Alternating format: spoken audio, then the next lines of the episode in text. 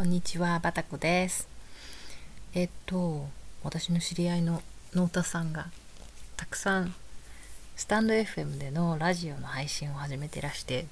すごい素敵と思って、私もやってみたいかもと思って調べてみたんですけど、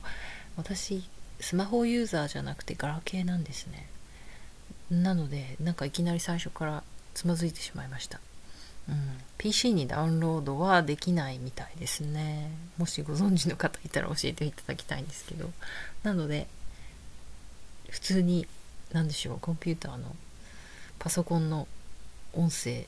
レコーディング機能を使って録音してみています。今日ですね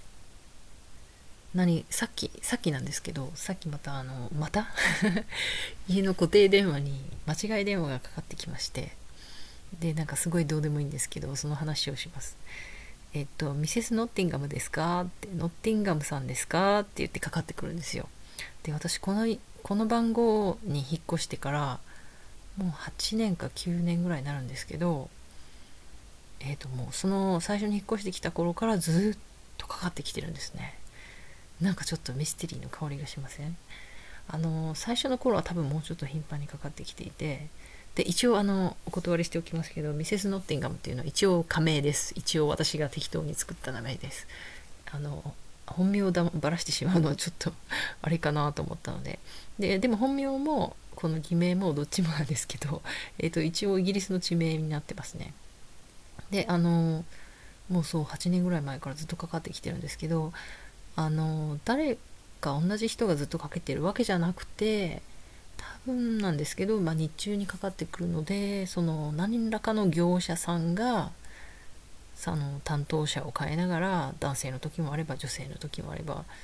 まあなんでしょうね。多分まあ業者さんなんだろうなと思うのは多分従業員なんだと思うんですよ。そんなにすっごい年の若いあのまあ多分そのいわゆる働いてるような年齢の？どっちかっていうと若い声ですかね。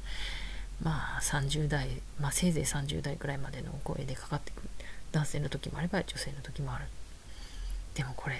なんかちょっと ミステリーですよね。なんか私そんなに想像力もなんか人生経験もないのでなんか私のなんか想像した理由はまあなんか借金踏み倒して逃げちゃったのかなっていうなんかサラ金に追われてるのかなと思ったりしたんですけどまあその割にはなんかちょっと深刻度が足りないですよね。なんか普通に「ミセス・ノッティンガムですか?」ってかかってきてで「違います」って言って切ると別にまたかかってきたりその直後にかかかけ直されたりとかしたことはないんですね。でま、また何週間か何ヶ月かするとかかってくる時もあるんですけど、うん、まああんまり深刻そうじゃないなって思ってるんですけどなんかもし理由が分かりそうな人なんかこうなんじゃないのっていう案があったら教えてください。なんかつまらない日常の話でした。それではまた失礼します。